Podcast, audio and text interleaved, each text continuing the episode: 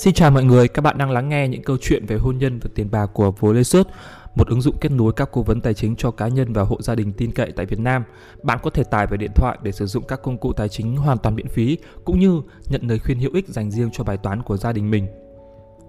Trong podcast ngày hôm nay, chúng ta sẽ cùng thảo luận đến một trong những chủ đề vô cùng phổ biến ở người trưởng thành, đó là việc mua ngôi nhà đầu tiên. Dân gian ta vẫn hay nói đời người có ba việc quan trọng là tậu trâu, cưới vợ và làm nhà. Tuy nhiên ngày nay thì người trẻ đang hình thành hai quan điểm. Một là cố gắng phấn đấu để mua nhà và thứ hai là chỉ cần thuê một nơi để sinh sống. Vậy thì tại sao câu chuyện về mua nhà luôn luôn là chủ đề phổ biến và xu hướng thuê nhà đang phát triển trong thế hệ trẻ ngày nay xuất phát từ nguyên nhân do đâu? Hãy cùng tìm hiểu với khách mời của chúng ta ngày hôm nay. Xin chào mọi người, tớ tên là Hiền Thục, một đại diện Gen Z đến để thảo luận về vấn đề này. Thì ở phần này thì tớ muốn nêu lên uh, những lý do tại sao thuê nhà đang có xu hướng gia tăng đặc biệt trong giới trẻ. Thì theo em có một số lý do để giải thích cho xu hướng này có cả yếu tố tác động khách quan và chủ quan. Thì đầu tiên em muốn nêu đến là bùng nổ dân số khủng hoảng kinh tế toàn cầu. Thì thế hệ trẻ hiện nay millennium và Gen Z được sinh ra và chứng kiến cuộc suy thoái toàn cầu năm 2009. Uh, cuộc suy thoái này thì là vừa suy thoái vừa giảm tốc độ tăng trưởng kinh tế diễn ra đồng thời ở nhiều nước trên thế giới. Ngay tại Việt Nam, tốc độ tăng trưởng kinh tế sụt giảm từ 8,48% năm 2007 xuống 6,23% năm 2008 và chỉ còn 5,32% năm 2009 là một cái uh, lượng sụt giảm khá là lớn. Sau sự kiện này thì người tiêu dùng có có khả năng chi trả để sở hữu sản phẩm nhà ở trên các đô thị lớn. Đây là vấn đề mang tính toàn cầu chứ không phải là riêng gì ở Việt Nam. Vì thế suy nghĩ về chuyện nhà chuyển chỗ ở hay nơi sinh sống đã bị dịch chuyển từ mua nhà sang thuê nhà. Bên cạnh đó, những quy định mới xong cho vay đã cắt giảm đáng kể hoạt động cho vay mua nhà. Thế hệ trẻ hiện tại chính là những đối tượng chịu ảnh hưởng mạnh nhất bởi vấn đề này. Tại thị trường phát triển, xu hướng này đã trở nên rõ ràng hơn. Ví dụ như là ở Úc thì số lượng người trong độ tuổi từ 25 đến 34 chiếm 45% tổng số người sở hữu nhà. Tỷ lệ này đã từng là 58% vào năm 1986 còn ở Mỹ, tỷ lệ này là 31% cho những người dưới 35 tuổi, suy giảm so với số liệu của năm 1995 là 39% trong khi đó, theo báo cáo vào năm 2018 bộ phận khách hàng dưới 35 tuổi tuổi chỉ nắm giữ 5% tổng, tổng giá trị nhà được sở hữu tại Anh Quốc và đang phải trả mức giá thuê nhà là cao gấp đến 4,5 lần so với lãi suất cho vay thế chấp. Thì là theo theo biến động của thị trường hiện nay giá giá nhà quá cao việc mua nhà không còn mang lại nhiều lợi ích như trước cũng không dễ dàng như trước. Các tổ chức tài chính nghiêm ngặt hơn trong việc cho vay thì xu hướng thuê nhà đang được nở rộ lên.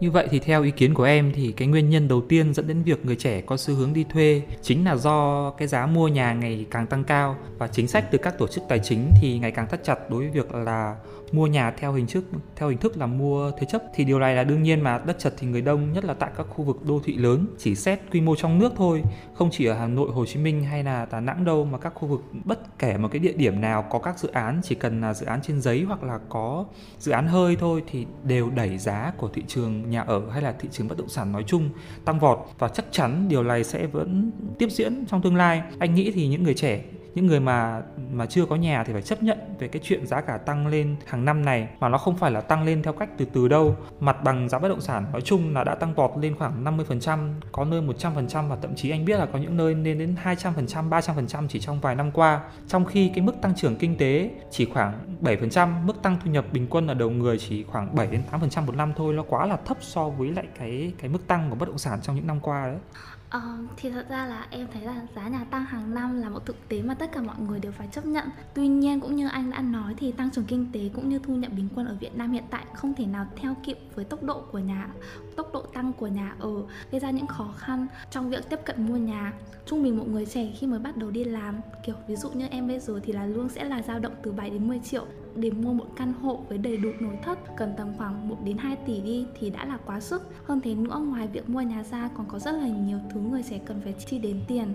Vậy bọn em có quá nhiều yếu tố tiêu cực, tác động, năng lực tài chính hạn chế, giá nhà leo thang đồng nghĩa với việc khoản trả trước đầu tiên sẽ lớn hơn, thu nhập lại chưa thể đáp ứng nhưng để càng lâu thì giá nhà lại càng tăng thêm vì vậy, giải pháp nhớ đến sự hỗ trợ của gia đình hiện nay đang góp phần đáng kể trong tiềm lực tài chính của người mua nhà trẻ tại Việt Nam Ừ, đúng là như vậy đấy.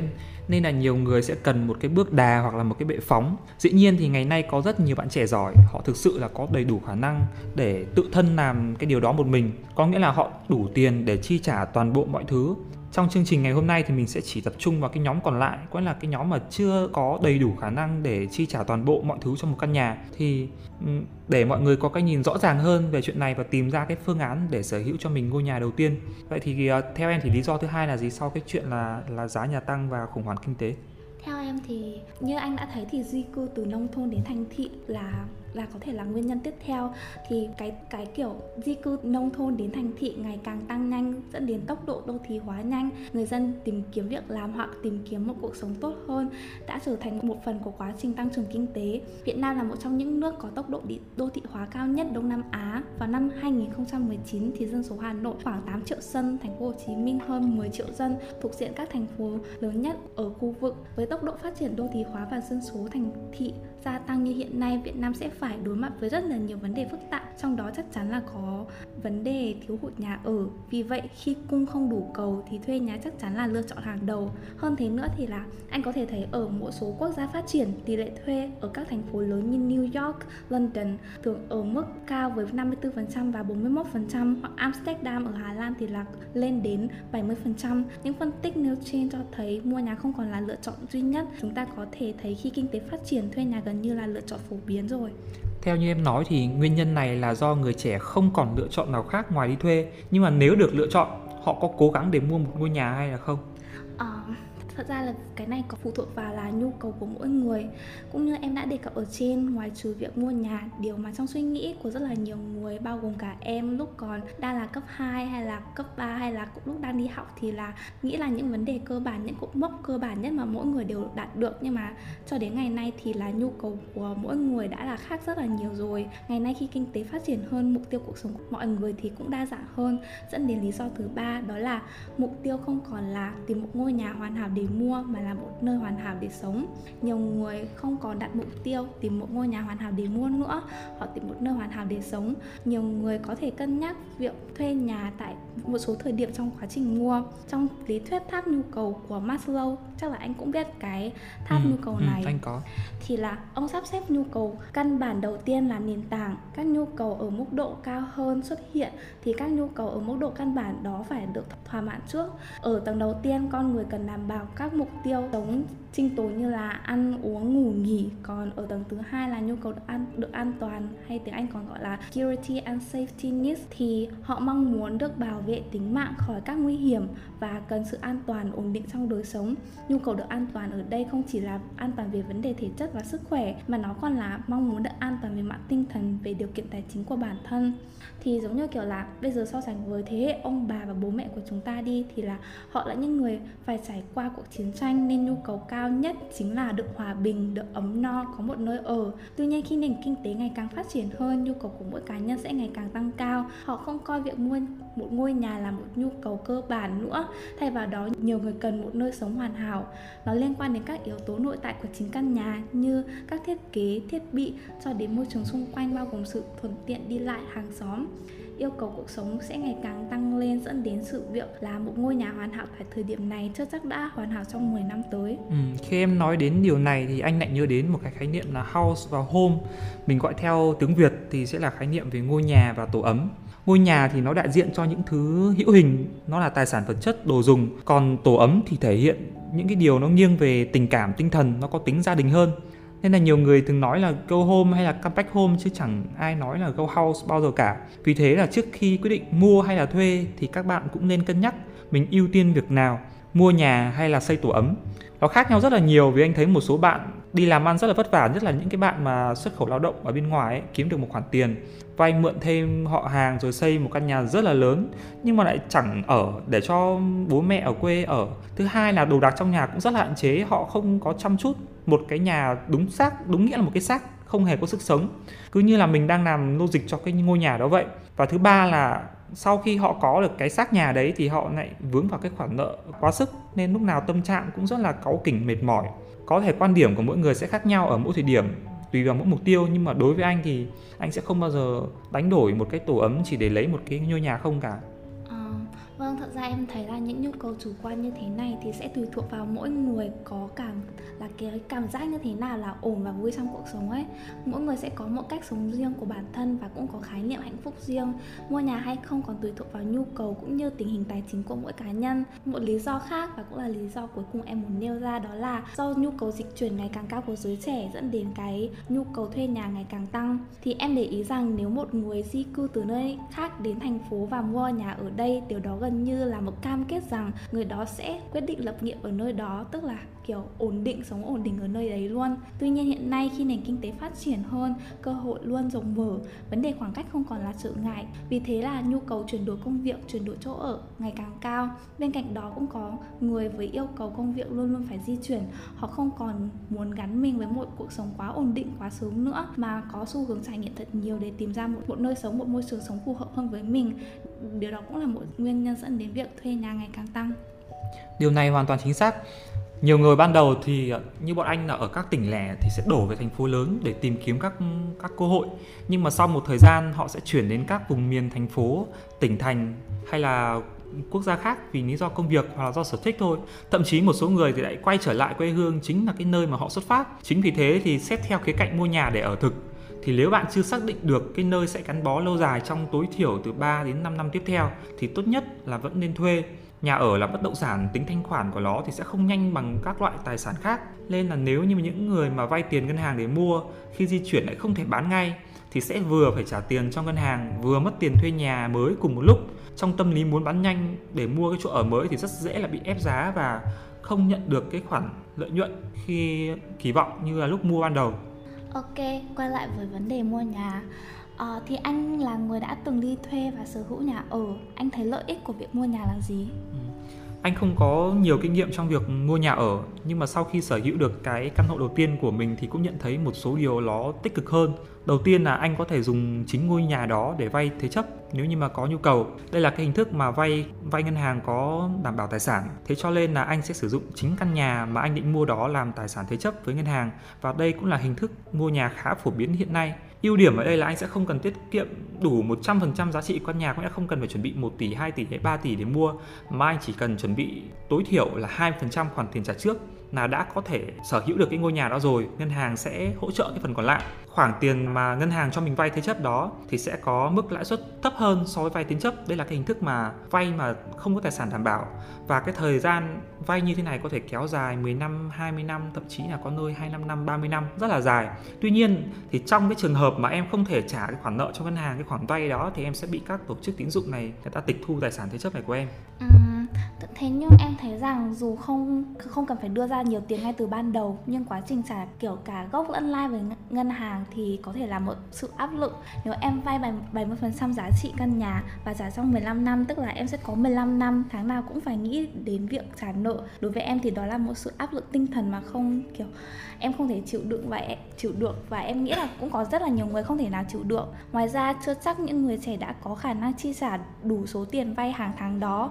Mỗi tháng đều sẽ có những khoản chi tiêu không thể nào thay đổi như trả hóa đơn tiền điện, nước, ăn uống và cũng cần phải chi trả cho những khoản tiền giải trí như là, kiểu, đi mua sắm, đi ăn cùng với bạn bè.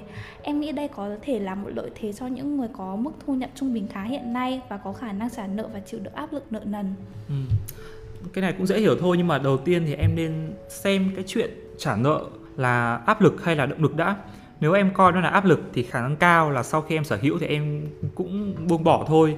Nhưng mà nếu như là cái việc nợ này là động lực thì em sẽ tập trung hoàn thành. Có thể em sẽ kiếm thêm nhiều tiền hơn hoặc là có cách phân bổ chi tiêu tốt hơn. Thứ hai thì là về lý thuyết, ngân hàng sẽ cho em vay 7% thậm chí là 80% giá trị căn nhà. Tuy nhiên theo anh thì em chỉ nên vay tối đa là 50% thì sẽ tốt hơn. Như vậy sẽ giảm nhẹ cái áp lực trả nợ hàng tháng hoặc là rút ngắn thời gian trả nợ. Điều quan trọng nhất là em cần một cái bảng tính toán chính xác số tiền em phải trả nợ hàng tháng là bao nhiêu. Công cụ tính toán này thì em có thể sử dụng miễn phí trên ứng dụng Boresearch hoặc là anh sẽ đặt một cái bảng tính Excel có sẵn công thức trong phần link mô tả của podcast này, em có thể tải về là điền các giá trị vào thì nó sẽ hiện cho em chi tiết một cái bảng từ tháng 1 đến tháng cuối cùng luôn. Khi đã biết cái số nợ phải trả cộng với lại các khoản phải chi khác thì em có thể tự đánh giá bản thân cái khả năng thực hiện của mình là có đủ năng lực để thực hiện cái việc trả nợ và chi tiêu đấy hay không. Thông thường thì tổng nợ hàng tháng, tổng nợ chung nhá, vừa là ngân hàng hay sau em có thể mua xe hoặc là em mua trả góp cái gì đấy thì sẽ phải nhỏ hơn 30% so với tổng thu nhập. Nếu không thể giảm nợ thì bắt buộc em phải tăng thu hoặc ngược lại, thì đây sẽ là một cái bài toán khác về chuyện tăng thu giảm chi thôi. Điều cuối cùng và sau tất cả thì em phải chọn một cái căn nhà dễ dàng giao bán. Trong trường hợp xấu nhất là em không thể tiếp tục các cái nghĩa vụ tài chính của mình đối với ngân hàng, thì em có thể bán cái ngôi nhà đó đi. Sau đó là dùng cái khoản tiền đấy để trả nốt cái số nợ cho ngân hàng, em vẫn còn dư ra một khoản để làm một cái việc khác tiếp tục cái cái lợi thế thứ hai. Đây là anh có thể xây dựng và cái phát triển tài sản của mình là như thế nào. Nhà là một cái tài sản mà anh đang sở hữu rồi và tài sản này rất có thể và nhiều khả năng là nó sẽ tăng giá khi thị trường của căn nhà đó tăng lên. Như em cũng thấy thì xu hướng thị trường bất động sản ngày càng tăng lên. Thế cho nên là khi anh nghĩ về bản thân vừa có một nơi để về mỗi ngày, ngoài ra anh cũng có thể xem như đây là một khoản đầu tư. Thì mua nhà là một chiến lược tốt nếu anh không kiến thức về các danh mục đầu tư khác thay vì việc anh có một khoản tiền và anh chỉ biết gửi ngân hàng thì anh với lãi suất khoảng 6%, 7% một năm thì cái giá thị trường bất động sản bây giờ nó đã tăng lên khoảng 10%, 20% thậm chí là hơn sau một năm đấy thì anh hoàn toàn coi đây là một cái khoản đầu tư. Bên cạnh đó thì anh vẫn có thể thế chấp lại căn nhà để thực hiện các mục tiêu khác như là kinh doanh hay là đầu tư các danh mục khác, thậm chí là mua thêm căn nhà thứ hai luôn. Ừ, đúng là xu hướng của giá nhà đang đang có xu hướng tăng ngay cả trong đại dịch này nữa. Ờ, có một bài báo mà em đọc vào vào cuối năm 2020 2020 cuối năm vừa đây thôi em đã đọc được ở trên VN uh, Express 12 tháng qua thì là 12 tháng của năm 2020 thì thành phố Hồ Chí Minh, Hà Nội cùng các vệ tinh của hai đô thị này chứng kiến hiện tượng tăng giá nhà đất xuyên mùa dịch bất chấp dịch bệnh tác động đến nền, kinh tế khiến nhiều ngành nghề điêu đứng giá nhà đất vẫn tăng tốc không theo một quy luật nào trong năm 2020. Nếu nhìn lại lịch sử kinh tế thì chúng ta có thể thấy rằng mỗi khi nền kinh tế gặp khó khăn, bất động sản cũng khủng hoảng và kéo theo hiện tượng giảm giá. Nhưng trái với mong đợi của nhiều người chờ bắt đáy giá nhà đất do tác động của Covid thì ở Việt Nam thực tế đã ngược với kỳ vọng của số đông khi giá tài sản chỉ giảm nhỏ giọt trên thị trường thứ cấp. Thị trường thứ cấp ở đây là thị trường mà sẽ mua đi bán lại thì ở thị trường sơ cấp tức là mua qua chủ đầu tư thì vẫn leo thang thậm chí tăng mạnh. Tuy nhiên đó cũng là ví dụ chỉ ra rằng thị trường bất động sản sẽ rất là khó đoán và có thể không đi theo một quy luật thông thường nào. Năm 2008 khi nền kinh tế lâm vào khủng hoảng, giá nhà ở Việt Nam đã biến đã diễn biến quy luật theo thông thường đó là đầu năm cực nóng nhưng cuối năm cực lạnh, biến động theo chiều đi xuống. Nhưng năm năm 2020 thì lại biến động theo, hoàn toàn không theo một quy luật nào mà trong khi đó thì là giá nhà ở Hồng Kông hay Singapore thì đều là giảm 20 đến 30%. Thế nên là theo em, nếu mà mua nhà để kỳ vọng nó sẽ tăng lên cũng là một sự rủi ro. Em nghĩ rằng mọi người nên chắc chắn rằng mình sẽ có thể quản lý rủi ro một cách tốt nhất nếu mua nhà với kỳ vọng sinh lời. Ừ. Thực ra trong cái nội dung chương trình này ấy, thì mình chỉ đang bàn đến nhóm là người những người có mục tiêu mua nhà để ở thật. Ví dụ như bọn anh anh không hề có mục tiêu mua nhà để bán đi kiếm lời hay là đầu tư gì cả. Nếu đầu tư bất động sản với mục tiêu ưu tiên là sinh lời thì mình sẽ để một số khác và mời một chuyên gia trong mạng lưới cố vấn tài chính của Voice để giải đáp cái vấn đề này tiếp theo thì anh muốn nói đến cái ưu điểm cái lợi thế thứ ba so với chuyện mình sở hữu một cái ngôi nhà hay căn hộ. Đây là mình sẽ có quyền riêng tư cao hơn. Khi anh sở hữu bất động sản ở đây là nhà ở thì anh có thể cải tạo nó theo ý thức của mình. Một lợi ích của quyền sở hữu nhà mà người thuê nhà thường không được hưởng, hoặc là ít khi làm vì không chắc là mình, khi thuê mình sẽ gắn bó với lại cái chỗ ở này trong bao lâu. Thứ hai thì khi tài chính vẫn hạn hẹp như thời sinh viên hoặc là mới đi làm, nhiều người có xu hướng thuê chung nhà hoặc là chung phòng với những cái người khác để tiết kiệm hơn. Nó có thể dẫn đến cái việc ảnh hưởng đến các lịch sinh hoạt cá nhân và không thực sự tự do và nó không phải là một cái chỗ của riêng mình. Ừ cái này thì em đồng ý với anh. Việc thuê nhà sẽ mất đi khai khá quyền riêng tư so với việc mua nhà. Ví dụ như là, kiểu, văn phòng mà chúng mình đang ngồi đây này, thì trước nó là một cái studio room, nhưng mà công ty đã thuê lại làm văn phòng. Bây giờ, kiểu, sắp sắp sắp sang mùa hè rồi và trời bắt đầu nắng lên rồi, muốn đụng một cái lỗ để mua rèm về treo cho, treo để đỡ nắng thì cũng phải bàn bạc lại với chủ nhà. Không những thế, em thường nói đùa rằng cách nhanh nhất để chấm dứt tình bạn thân đó là chuyển vào ở cùng nhau. Vì chúng ta có thể rất là dễ dàng phù hợp trong cách suy nghĩ, nói chuyện, nhưng lại rất khác nhau trong sinh hoạt hàng ngày. Từ đó có thể dẫn đến rất là nhiều xích mích không đáng có và cũng là vấn đề môn thuộc của việc thuê nhà cùng với nhiều người. Tuy nhiên thì nói đi thì cũng phải nói lại việc share nhà với người khác khi mình còn độc thân và sống một mình là một cách tiết kiệm tiền. Nếu mà bạn cùng phòng là nữ thì anh sẽ cố gắng chấp nhận ok anh đùa anh có vợ rồi. À, cái lợi thế thứ tư đấy là tính ổn định. Cái điều tiếp theo anh muốn đề cập ở đây đó là cái cái hướng ổn định. Có hai hướng. Thứ nhất là anh có thể xác định được chính xác hoặc gần đúng những cái chi phí cố định như là tiền anh phải trả nhà hàng tháng này hoặc là những cái hóa đơn bắt buộc. Từ đó anh biết được là đâu là cái điểm cân bằng trong cái việc cân đối chi tiêu để duy trì cuộc sống hiện tại cái mức sống hiện tại. Còn nếu như mà mình đi thuê thì mình có thể sẽ bị tăng giá sau khi kết thúc hợp đồng hoặc là các chi phí dịch vụ liên quan cũng thường là cao hơn đối với việc là mình sở hữu nhà ở thật? Đúng là thuê nhà, đặc biệt là nhà trọ ở Việt Nam thì vẫn còn rất là nhiều bất cập.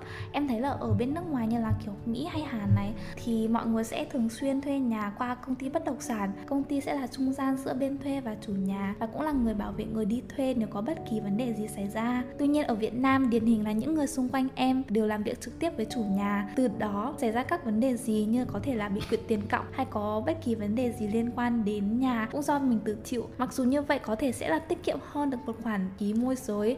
Tuy nhiên về lâu dài thì chưa chắc. Nếu may mắn gặp được chủ nhà tốt thì còn ổn. Nhưng mà anh biết mà luôn có người xấu và tốt ở xung quanh chúng ta. Ừ, đúng rồi. Cái tính ổn định thứ hai anh muốn nói đến khi mua nhà rồi thì em sẽ ít khi mà em nghĩ đến cái việc ừ, chuyển chỗ ở khác trong một thời gian trước đây thì anh chuyển thường xuyên luôn, có thể là một năm hoặc là 6 tháng, thậm chí là có những nơi chỉ một, hai tháng mình cảm giác không hợp là mình đã chuyển chỗ khác rồi. Nhưng mà khi em đã sở hữu một ngôi nhà rồi thì em có thể ở đấy 3 năm 5 năm 10 năm thậm chí là lâu hơn thế. Nếu đó chỉ là một căn nhà đi thuê thì em có thể thay đổi hàng năm hoặc là hàng tháng. Hai năm đầu tiên anh lên Hà Nội, anh có thể chuyển, đã chuyển đến 7 nơi ở khác nhau. Vì vậy là tính ổn định là điều rất là cần thiết đối với một gia đình, đặc biệt là những cái gia đình mà chuẩn bị có con nhỏ. Cái này tùy thuộc vào mục tiêu của mỗi người. ở từng thời điểm. Ví dụ như anh thì bây giờ đã bắt đầu muốn ổn định rồi, còn em thì vẫn là còn muốn bay này chẳng hạn. Đối với tâm lý của em thời điểm hiện tại, việc có một ngôi nhà có thể níu chân em ở một vùng an toàn, em có nhà không cần phải trả tiền thuê hàng tháng, một nơi ở khá tốt, cũng quen với môi trường sống ở đây. Khi có một cơ hội mới chẳng hạn như là vào Sài Gòn làm, ngôi nhà sẽ trở thành một vật cản với em. Khi đến một nơi khác, em sẽ phải trả thêm tiền thuê nhà, một khoản chi phí không còn nhỏ. Ngoài ra, em còn phải suy nghĩ cách xử lý nhà ở Hà Nội cho thuê hay bán nhà, và cả hai việc đều là rất là khó không dễ dàng gì để thực hiện và giải quyết những vấn đề này ấy thì sự ổn định có thể níu chân em trong một vùng an ừ. toàn nhất định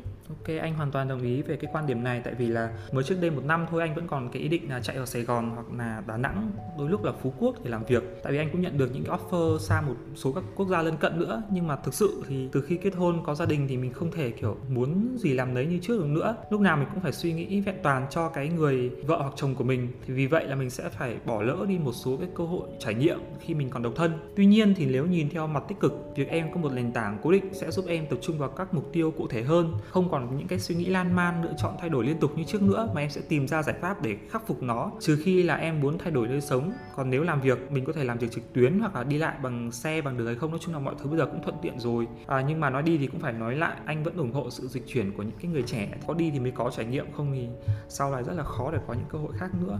Ừ Ok, và thế để kết cho phần này thì em sẽ nói về nhược điểm cuối cùng khi mua nhà, đó là tính thanh khoản. Thì cũng giống như anh đã nói ở trên rồi đấy, tính thanh khoản là khả năng chuyển đổi thành tiền mặt của một tài sản. Theo nghĩa này thì tiền có tính thanh khoản là bằng 100% vì chúng có thể dùng làm phương tiện thanh toán cho các giao dịch ngay lập tức. Các tài sản khác như là cổ phiếu, trái phiếu, bất động sản có tính thanh khoản nhỏ hơn 100% tùy vào nỗ lực và thời gian cần thiết để chuyển chúng thành tiền mặt thì tính thanh khoản nó sẽ thay đổi. Mặc dù nhà có giá trị nhưng mà chúng thường không bán nhanh như cổ phiếu hoặc các tài sản khác trong những trường hợp cần đến nhiều tiền. Nếu muốn bán nhà để có thể có số tiền đấy thì nó sẽ rất là khó khó hơn so với nhiều các tài sản khác như là cổ phiếu, trái phiếu, xe.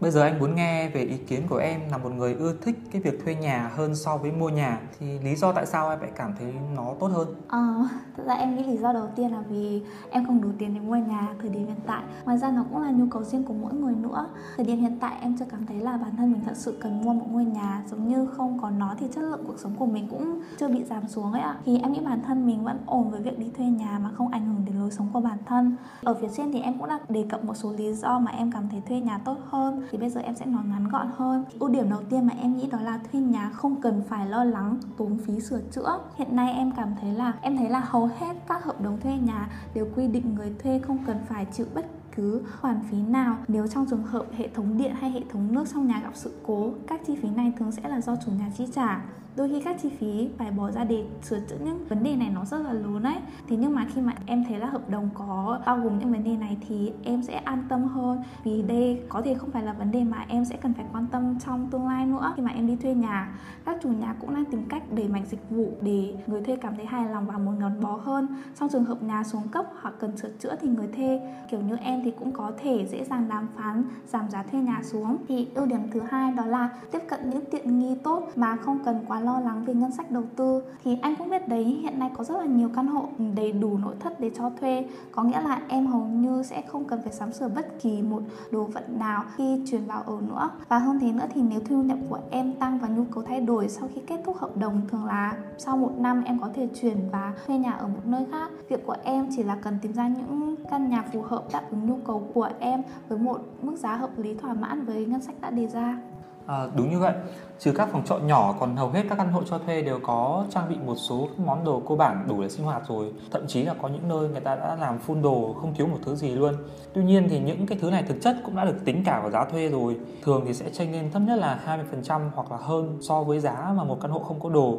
Em cũng nếu như mà căn hộ đấy mà người ta đã trang bị rồi thì em cũng không được lựa chọn cái thiết bị nội thất hoặc là thiết bị điện tử, màu sắc hoặc là style hoặc là cái thương hiệu theo cái ý của mình nữa. Nếu muốn thay đổi thì em sẽ lại phải tự bỏ tiền ra nghĩa là cái tính cá nhân hóa của em nó không được cao. Uhm, ok thế đến ưu điểm thứ ba thì là tránh chi phí thanh toán cao ban đầu đối với em nếu có ý định mua một căn hộ thì sẽ cần phải chuẩn bị khoản trước trả trước là tương đương 50% giá trị của bất động sản đó. Đó là một mức an toàn để có thể cân bằng giữa việc vay và trả nợ. Với giá nhà trên hiện Hà Nội hiện nay em sẽ cần có sẵn khoảng 1 tỷ đồng. Nhưng mà đó là một số tiền không nhỏ đối với nhiều người lao động bình thường. Trong khi đó việc thuê nhà sẽ giúp giảm bớt áp lực tài chính vô cùng nhiều. Có chăng bị là chỉ trả khoảng uh, trả trước khoảng 3 tháng tiền đặt cọc là một tháng. Số tiền không quá lớn nếu so với cái số tiền phải chi trả với việc ban đầu là mua nhà ừ. Điều này thì lại liên quan đến vấn đề về năng lực tài chính rồi Em ưu tiên việc thuê nhà hơn Tại vì là em chưa có đủ tiềm lực tài chính phải không? Nếu như mà em được, bây giờ đặt ra trường hợp là em được bố mẹ tặng cho một tỷ đồng Coi như là 50% cái giá trị căn hộ mà em định mua đi Thì em có ưu tiên chuyện mua nhà hay là em vẫn đi thuê? Uhm, thực ra đây là một câu hỏi khá hay. Uhm, nếu mà anh hỏi em câu này thì em sẽ chỉ trả lời theo quan điểm cá nhân thôi đúng không ạ? Ừ, đúng rồi.